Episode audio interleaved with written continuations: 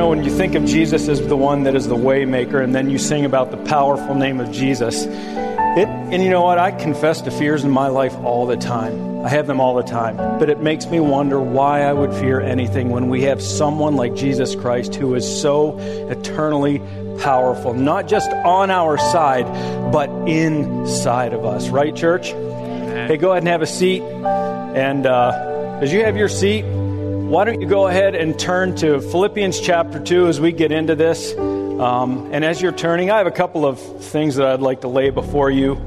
Um, my question is where do you think people find their self worth? And so when I think about that, um, we don't need psychology today. I, I bet if I said the church right now, where, where are the things, where are the areas in your life that you find your self worth? They would probably come pretty close to matching what most anyone would have to say. But anyhow, I looked at what Amy Morin, who is an author and she's a licensed clinical psychologist, um, she wrote an article for Psychology Today called How Do You Measure Your Self Worth? And she gave the top five um, ways that, that, that, according to her study, she has found these places where people find their self worth. And I wonder where, how you can relate to any one of these. I bet you can. I bet you can. Here's the first one appearance. You're dependent, your self worth is dependent on what the scale tells you every morning when you step on the scale. That's where you find your self worth. Or what you look like. You're only as good as you look the media would have you to believe. And there are so many marketing strategies that target the insecurities of mankind to help them go after their self worth. Appearance, net worth. Number two, people measure their self worth based on their net worth, their income, their material possessions. The value they find in the things they have and the money they can make. That's not just for the wealthy, though. That's for the middle class, it's for the those that are less less privileged as they rack up credit card debt trying to present themselves as someone that is of value. Net worth is, a, is the second one. The third is who you know, the, the person that's the name dropper. Um, need to be, I need to be in a relationship with someone. Because that's how I find worth and value is being in relationship with, with different people. Maybe, like I put that in front of those of you who are single right now. Maybe you find value in even the simple thought of being in relationship with someone.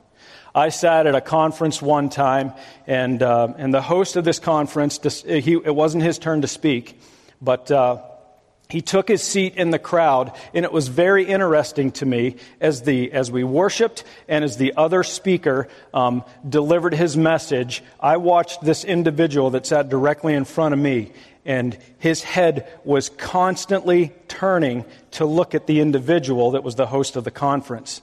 He was consumed with this individual, so much so that I would say 80 to 90% of the time, he was not engaged with what was going on on stage. He was engaged with what was going on in the seat of that individual. He was, he was consumed with that individual. Who you know, name droppers, what you know, career. How often is it your third question into meeting someone is, What do you do for a living? People find their value in what they do. Their career reinforces to them that they are somebody. Some people find their value, and this is the last one, this is number five, in what you achieve. Sometimes people want to be known solely for their achievement. They brag about their latest success. They look to the things that they are capable of doing to present to others, this is who I am. And they, they find their, their self worth based on what they are able to achieve. And so, again, we don't need psychology today to tell us where we find our self worth. And so I ask you the question right now can you relate to any one of those? Maybe there is an area of your life where you find self worth that's not even listed. Maybe it's the way your house looks. Maybe it's the way you personally present yourself. Maybe it's the way you present your car, your yard, your whatever. What is it about you? Where do you personally look to find your self worth? Here's my confession it's my appearance, number one. Number two, it's uh, achievement. Number two is achievement. And it's, you know what? I stand on stage before you once a month or once every three weeks or whatever it is. And here's what I know you're eye level with my shoes. And so I know my shoes can't be a distraction to you. And guess what I just did? I made them a distraction to you. So you're going to be looking at my shoes the rest of the service, aren't you? But it is. It's like I am concerned with what, how I would present myself to you as it relates to the way I look. I had my son recently tell me if you colored your beard, you would look younger. And so then guess what I think? If I colored my beard, I would look younger. Why do I even care to look younger? Psychology today says this about all of those things. They are the trappings of mankind. They have their own answers for it. But I believe we have a better answer for it, and we're going to address that today. Let me ask you this question, though. Who do you let determine your self worth? Who do you let determine it? Is it you? Maybe you are someone, maybe you're an individual that doesn't even care what other people think. You just find satisfaction, you find value in who you are and what you're able to do. Doesn't matter what anyone else thinks. I am satisfied with who I am, and I don't need anyone else to tell me what I'm good at and what, I'm not, what I'm not good at. I believe in myself that much. Maybe you are one that lets others determine your value. You're not satisfied if others are not pleased with you, and so you spend all your time working in such a way that you find value added to your life based on what other people would think of you. Let me ask you two more big questions. Really big. I'm going to pause as you think about this. Ask yourself this question Who am I? Who am I? Number two, why am I? Who am I? And why am I? When I ask you the question, Who am I? what is the first thought that comes to your mind? First thought. As a believer in Jesus Christ, you know your answer should be I am a Christian.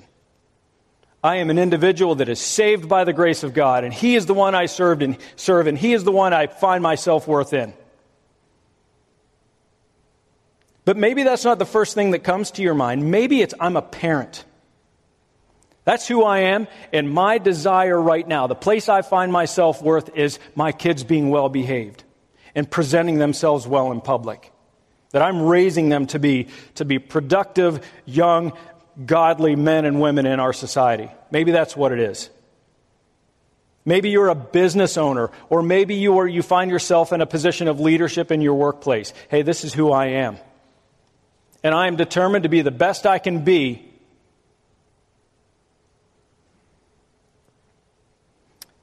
Who are you, and why are you? Who you see yourself being will drive why you do what you do.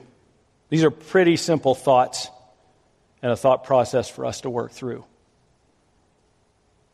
Who are you?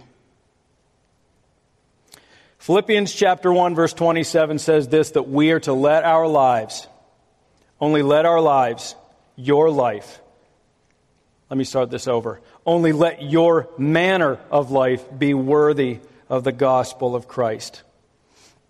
And that brings us to today's passage. And when I read through Philippians chapter 2, verses 19 to 20, or excuse me, 19 to 30, I read this passage and I'm like, even, even, and I'm not a great theologian, so I'm not putting myself in their, in their camp. But even the greatest theologians say when they come to this, it feels like a, it feels like kind of a pause because there is no real obvious, deep theological meaning that comes out of hey, Paul saying, Hey, I'm going to send Timothy. I hope to send Timothy to you. And he says a few things about who Timothy is his proven worth. He's one, he is a son to me. He has served with me side by side in the gospel. He's concerned with the interests of everyone else, not his own. He is valuable to me, and I'm sending him to you. And then we go to Epaphroditus. Epaphroditus, he's a fellow worker, he's a soldier. He's a guy that nearly gave his life for the sake and the work of the gospel of Jesus Christ. He nearly died. So honor him. And I'm like, when you count the theological significance of chapter 1, verse 1 through chapter 2, verse 18, you're like, how does this fit into it? And here's what I've concluded. I believe the Apostle Paul is saying in these 11 verses, I present to you two individuals. I'm presenting to you two individuals that are excellent examples of chapter 1, verse 1 to chapter 2, verse 18. And I want you to consider their life. They are two individuals that say, that have, have revealed their proven worth is that their lives have been such that they are expressing the worth of the gospel of Jesus Christ in their lives. Two living examples. Jesus says this, and this is a, this is a, I believe these two individuals are a testament to what Jesus said to the disciples in John chapter 15.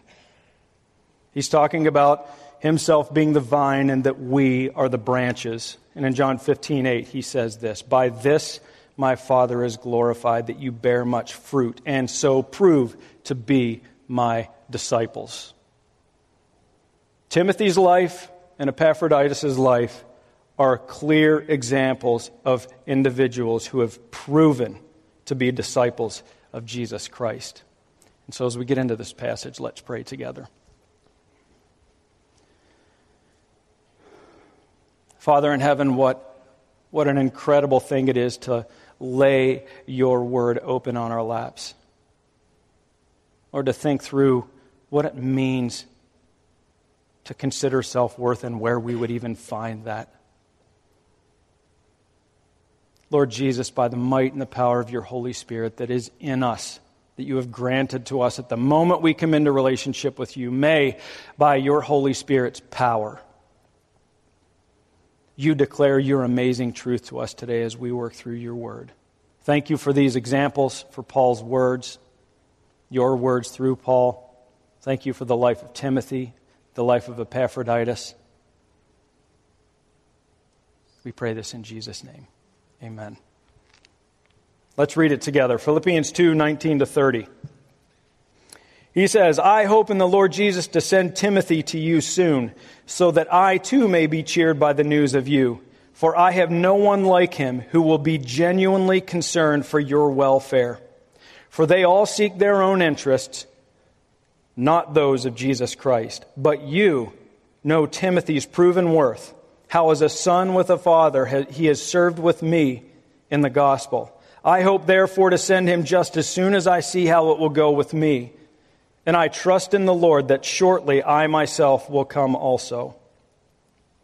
I have thought it necessary to send to you Epaphroditus, my brother and fellow worker and fellow soldier, and your messenger and minister to my need. For he has been longing for you all and has been distressed because you heard that he was ill. Indeed, he was ill, near to death. But God had mercy on him and not only on him, but on me also, lest I should have sorrow upon sorrow. I'm the more eager to send him, therefore, that you may rejoice at seeing him again, and that I may be less anxious. So, receive him in the Lord Jesus, or receive him in the Lord with all joy, and honor such men, for he nearly died for the work of Christ, risking his life to complete what was lacking in your service to me. We have two individuals, Timothy and Epaphroditus, whose lives exemplified the person of Jesus Christ, the gospel message. And so here we go. Here we go, church. Where gospel worth begins. Where gospel worth begins. I got hung up on Paul saying about Timothy, his proven worth, his proven worth. And as I wrestled over this passage, and considering chapters 1 and the fullness of chapter 2, Timothy's proven worth had to start somewhere. And it didn't start with him serving Jesus. It didn't start with him working side by side with Paul for the sake of the gospel. It had to start someone else, somewhere else. And so here it is. It didn't begin, it doesn't begin with service, it begins with salvation. When I read the Word of God and when I preach the Word of God, when I deliver it, I want to make absolutely sure I'm not add, adding anything to it. I want to make sure I am not preaching it in such a way that I'm communicating my own message. I'm not, I'm not trying to shoehorn a message in in this moment. Because when you look at this passage, when you look at what Paul says about Timothy and Epaphroditus, it's easy to miss where it actually began. And so, where it began is not simply implied in the passage. It's not simply assumed in the passage. Coming from the mouth and the heart of the Apostle Paul, it's a given. It's a given. It's a given that Timothy and Epaphroditus, their ministry began at the moment of salvation. It's a given. Timothy, look at verse 22. But you know Timothy's proven worth, how as a son with a father. Now we know that Timothy was not Paul's son by birth but we know he was a son to him in the faith. And so Paul calls him his son. You know Timothy's proven worth, how as a son with a father, he has served with me in the gospel. You see Timothy serving with Paul in the gospel message. Let's look at Epaphroditus before we move on with this, this thought. In verse 25 and then 30, Paul calls him my brother. Well, they weren't blood, blood brothers, but we know this. They were brothers in Jesus Christ. And so Paul, whom we know is saved, calls him his brother. He nearly died for what? For the work of Christ. He risked his life for the sake of Jesus Christ and what he would have him to do. For real. Now think about this. Think about what you know about who Jesus Christ is and what the gospel requires of individuals. That we would take up our cross daily and that we would follow him. Who's going to do that if they're not in relationship with Jesus Christ? No one is going to do that. You think about what is required as you take up your cross daily. And Jesus Christ asks you to serve him in every moment of every day with every breath and every step you take. He's saying, I want you to serve me before you serve yourself and before you serve others. Serve me. This is what he's saying. Think about it this, from this perspective. Imagine you're standing at the face of a 3,000 foot granite sheer cliff called El Capitan. Remember this? By the way, I just learned on Friday a man who was free climbing without ropes fell a thousand feet to his death. It's dangerous.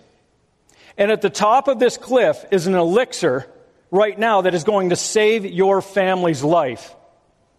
And you're given one day to climb to the top. No ropes, just what you have on you. You're given one day to climb to the top and get that elixir to save your family. I guarantee you this you will do what Epaphroditus did and you will risk your life in order to save your family, to climb to the top and grab that elixir and come down and give to them to save their life. Now, Let's suppose you're presented with the same challenge, except you have a family that you have no idea who they are.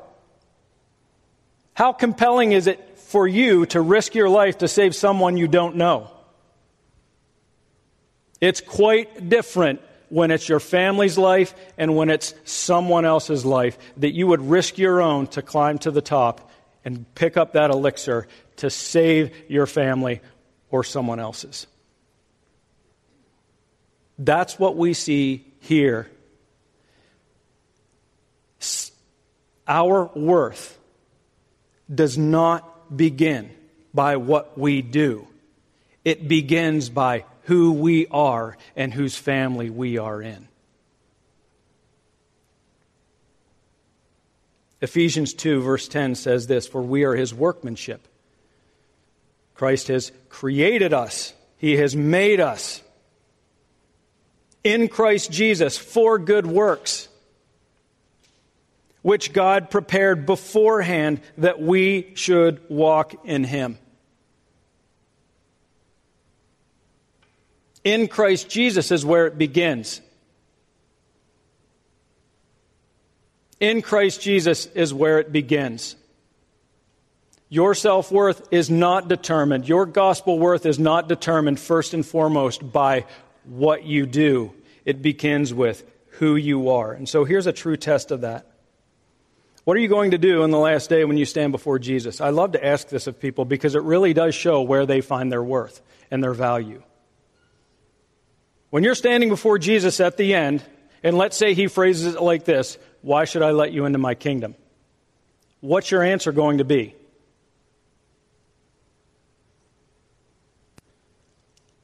Guess what I hear more often than not? Even by those who claim Christ. Well, I would hope that I lived my life in such a way that Jesus would be pleased with me. That is not the answer. Here's what you've just said My relationship with Jesus Christ is dependent on what I do for him, not on what he did for me. It begins with salvation. Your gospel worth begins with salvation.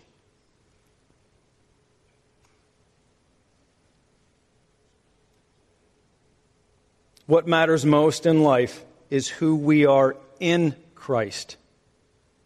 And then and then what we do for Christ. Gospel worth begins at salvation.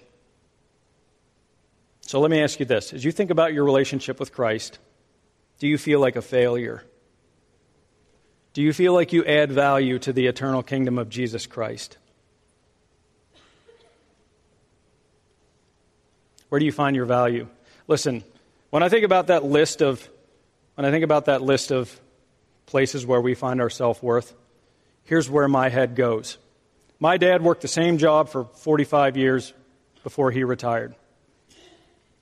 Here was me, graduate college. I have one job for a year and a half. I have another job for nine months. And then I finally settled into a job for five and a half years and I, and I quit and I went back to school and I got my second degree in education. And then after that, I went and I substituted for a year and I couldn't get a job teaching. And so then, so then what did I do? Well, I had a guy offer me a job in construction and that was great. So I did that for, I did that for three years. And then finally the Lord calls me into ministry, which I've been for the last 12 to 13 years. If I am not careful, I let my self worth be determined by what I do. And that's not what Jesus has for me, and it's not what he has for you.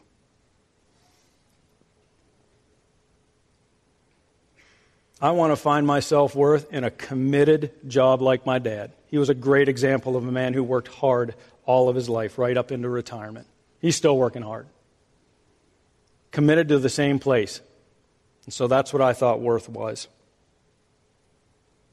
Gospel worth begins at salvation. And so, where do you stand right now as it relates to who Jesus Christ is? Uh, lay service aside. Lay service aside. Do you feel valued by Jesus? Let me read you a passage. Deuteronomy chapter 7, verses 6 to 8. And while this was written to Israel, it applies to our lives as well. Listen to this. This is what he says to you The Lord your God has chosen you. He has chosen you to be a people for his treasured possession. He's chosen you and he has made you his treasured possession.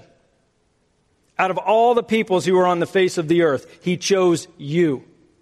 It was not because you were more in number than they, than any other people, that the Lord set his love on you. He set his love on you and chose you, for you were the fewest of all peoples. But it is because the Lord loves you.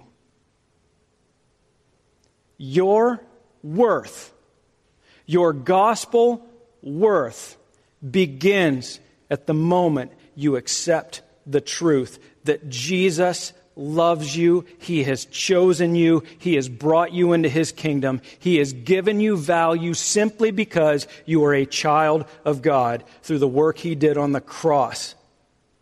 That's your worth. Nothing else matters. You have to get this truth, or your every effort from here on out will be with the intention of earning the approval of Jesus. Finding worth in what you do, value in what you do. That is not it. You are a chosen child of God. It doesn't begin with service, it begins with salvation. I'm hopeful that before we take one more step, you get that truth. And so, as I trust you are getting that truth, let's look at a couple of examples that Paul provides for us as someone, as two individuals, plus one maybe, that, that actually understood that truth and then lived it out as a result of the worth that Jesus Christ has given them in him. First, let's look through the life of Timothy. Timothy's proven worth. We're going to race through this, okay? Timothy's proven worth says this that no one, Paul says, no one was like him. I have no one like Paul. And then what this means is, Paul or Timothy is like sold to me. And so there is no other individual on the face of the earth that is more like me than Timothy. We are of like soul. He says of Timothy, Timothy that he is selfish and he has genuine concern for others. Look at verse 20. He is selfless and he has a genuine concern for others. It sounds a whole lot to me like chapter 2, verses 3 and 4, where Paul says that we're not to do anything with selfish ambition or vain conceit, but in humility count others more significant than ourselves. Verse 4 says to, that we're to look, let each one of us look not only to our own interests, but also, also to the interests of others. This is the Apostle Paul, selfless with his genuine concern for others. Verses 21 and 22 say this of Timothy. He is a seeker of the interests of Jesus Christ, Timothy's proven worth.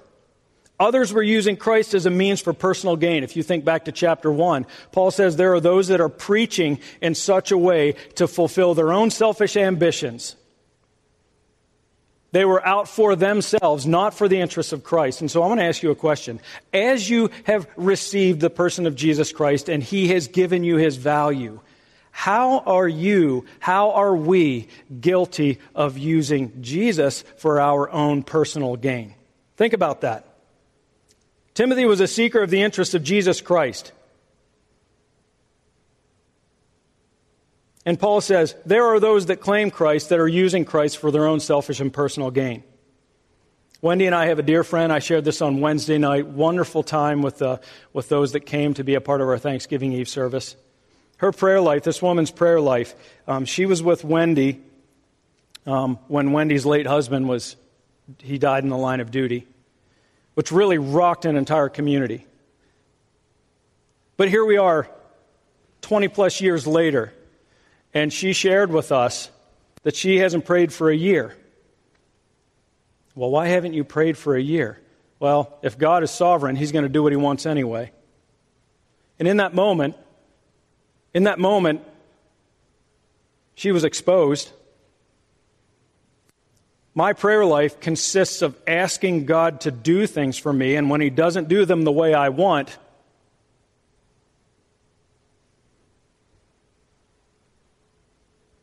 asking Christ to deliver for me what is based on my own selfish interest. How about you? How about you?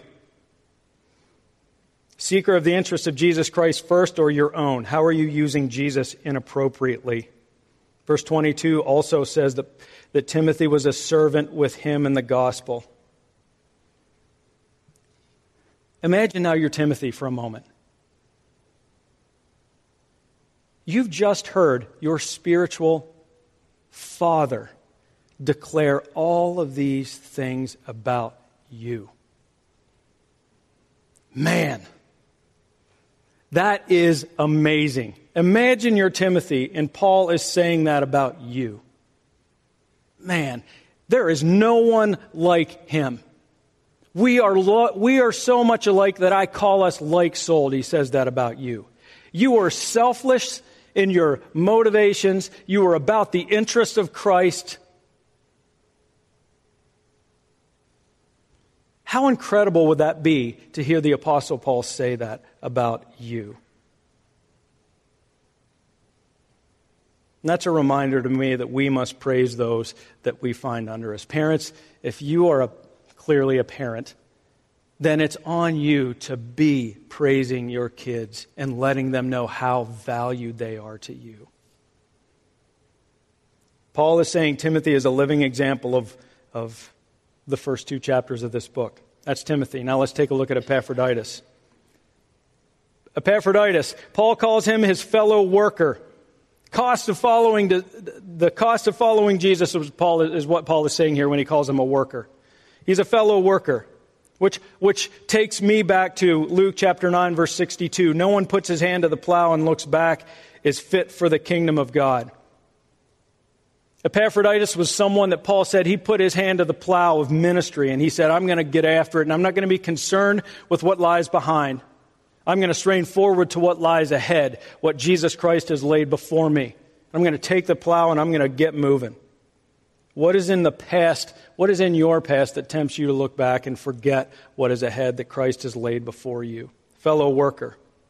For me, church, it's past failures, it's selfishness I see when I look in the past, these things that distract me from the things that Christ has placed before me. Here's what I know if you sat with the Apostle Paul long enough, you would have heard things like this Hey, remember Moses? God called him to lead a stiff necked people. They're going to be a handful for you, but I'm asking you to lead them. What about Abraham? Hey, Timothy and Epaphroditus, Abraham was called to lay his life down, to, to lay his son's life down, to sacrifice him. When it comes to relationship with Jesus Christ, he's going to ask you to do some really, really hard things. Hey, what about Jonah? A prophet was told to go to an evil people, your enemy, and call them to repentance. That's what he told Jonah to do. Jesus, when you come into relationship with him, he's going to ask you to do some really hard things. What about Jeremiah? The weeping prophet. God said to him, I'm going to tell you, I'm asking you right now, you're going to go and declare me to a people that will not listen. And Jeremiah says, Well, how long am I supposed to do that? You're going to do that. That's what you're going to do. Don't worry about how long. I'm asking you to go and declare me to a people that are not going to listen to you. The cost of following Jesus is high. And Paul says of Epaphroditus, he is my fellow worker. He also calls him fellow soldier in 2 Timothy chapter 2 verses 3 and 4. Paul says to Timothy, "Suffer as a good soldier of Christ Jesus. No soldier gets entangled in civilian pursuits, since his aim is to please the one who enlisted him." This means singular purpose, singular focus. Fellow soldier means you are crystal clear in what God is calling you to do, and there is nothing that steals your focus and your attention on what He has for you. Civilian pursuits. What are the civilian pursuits that are a distraction to you in what Christ is calling you to do for Him? I go back to the original list. For me, it's my appearance, it's personal achievement. In ministry, it's really hard. It's really hard. It's hard personal achievement. We, I, I don't believe those who are in pastoral ministry or elders leading a church, we're not going to see the fruit of what Christ had called us to until we get to heaven. Because we can't know the hearts of the individuals that sit in the life of our church. That's hard one. The Apostle Paul calls him a messenger and a minister. He was, he was, Epaphroditus was the messenger and minister from the Philippian church delivering messages and goods to Paul on their behalf, delivering news for the church, minister remaining committed to taking care of Paul and his needs. Now think about, think about if you're the Apostle Paul. You're sitting alone. Yeah, Timothy was there. But now you have Epaphroditus coming. I wonder if the Apostle Paul was happy to see him. I bet he was because of what he just said about who Epaphroditus was. I bet he was very happy to see him. And so let me ask you this question Messenger and minister. I've asked you this before. Are you the type of person that people like to see coming? Or are you the type of person that people like to see going? If you're the person that people like to, like to see coming, then you have the heart of a messenger and a minister for the sake of Jesus Christ. If you're a person that people like to see going, you have some changes to make. Because you should want people to be happy to see you. Epaphroditus is a living, a living example of chapter 2, verses 14 to 18. Hey, Last week we were challenged with doing everything without grumbling or arguing and being a light that shines in the midst of the darkness of a crooked generation and twisted generation. If anyone had reason to grumble and complain, it would be Epaphroditus, and here's why. His name means favored by Aphrodite. Aphrodite was the female god of love. Now, men, do you want to be named after the goddess of love, passion, and procreation. I put myself in Epaphroditus' shoes, and he, he never changed his name once he came into relationship with Jesus Christ because his name meant nothing to him. His standing before Christ and in Christ is what meant everything to him, so he wasn't put off by the name he was given. He could have grumbled and complained about that, but he didn't. His ministry to Paul. Along the way, somewhere, he developed a sickness. He contracted sickness that nearly put him to death. It's interesting to me that the Apostle Paul was able to heal others, but he didn't heal, he wasn't able to heal Epaphroditus. Reasons to grumble. Come on, God. Come on, God. Heal. Paul, Paul healed others. Let him heal me. But he didn't grumble and complain. Paul says, honor such men honor such people that are willing to give their lives for the sake of your message. Timothy and Epaphroditus, wonderful examples for us to look at. Now, let me remind you of something. These two are not the champion of their own story. They're not the champion of Paul's story. Jesus Christ is the champion. But these are clear examples of two men that lived their lives in a manner, manner worthy of the gospel of Jesus Christ. And so that brings us to a third one. Through the life of, and you'll see there's a blank there. Now I want you to fill in that blank. Paul has just praised Timothy and Epaphroditus to us.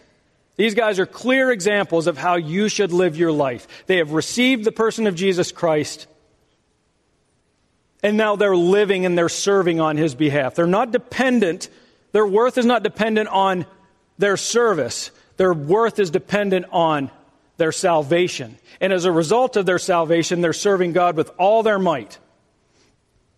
And now we have the opportunity to consider who else in your life would you put in that blank through the life of? Who would you put in there? A parent, a spiritual leader, a teacher, a college professor, a dear friend, a pastor, who would you put in there? Now, let me get really, really personal, as time is definitely waning now. Would the Apostle Paul say to you, say of you, I hope in the Lord Jesus to send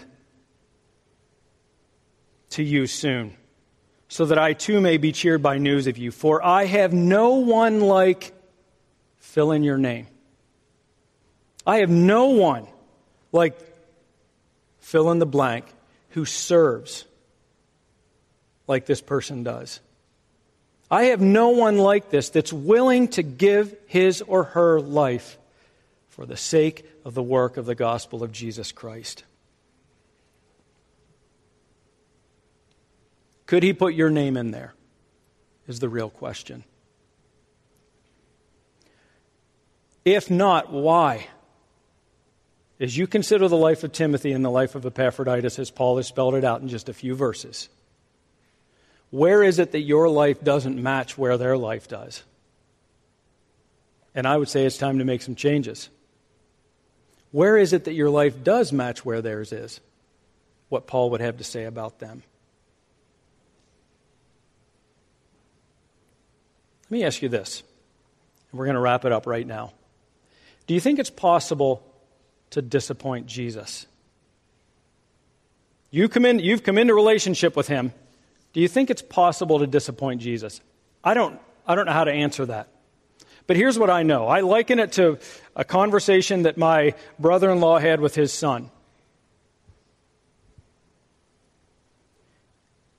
His son was out of line about something. Doesn't even matter what it was.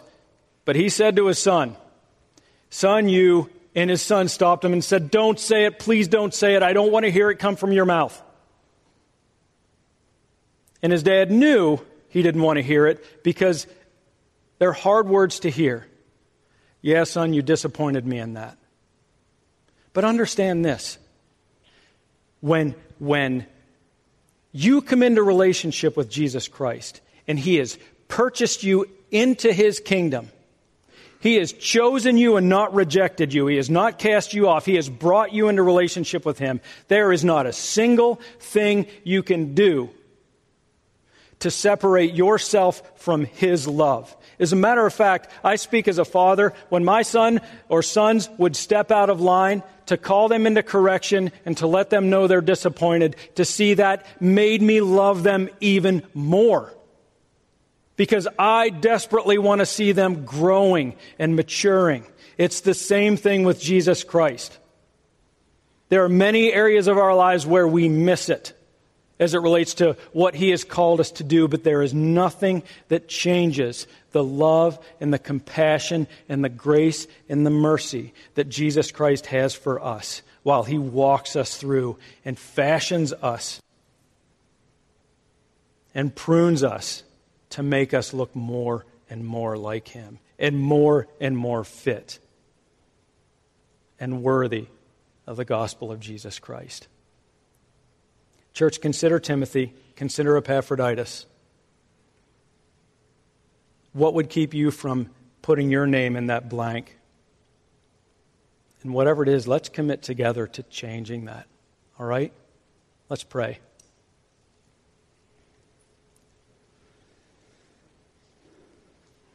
Father in heaven, I am so, so very thankful that once we are in your kingdom and in relationship with you, there is not a single thing that can do, we can do that will change your love and affection for us. Thank you, Lord Jesus, that our worth, that our worth is found in our salvation. And that our service to you should be a response to that. Lord, I'm thankful for these examples. And I pray, Lord, that as we as we leave here today,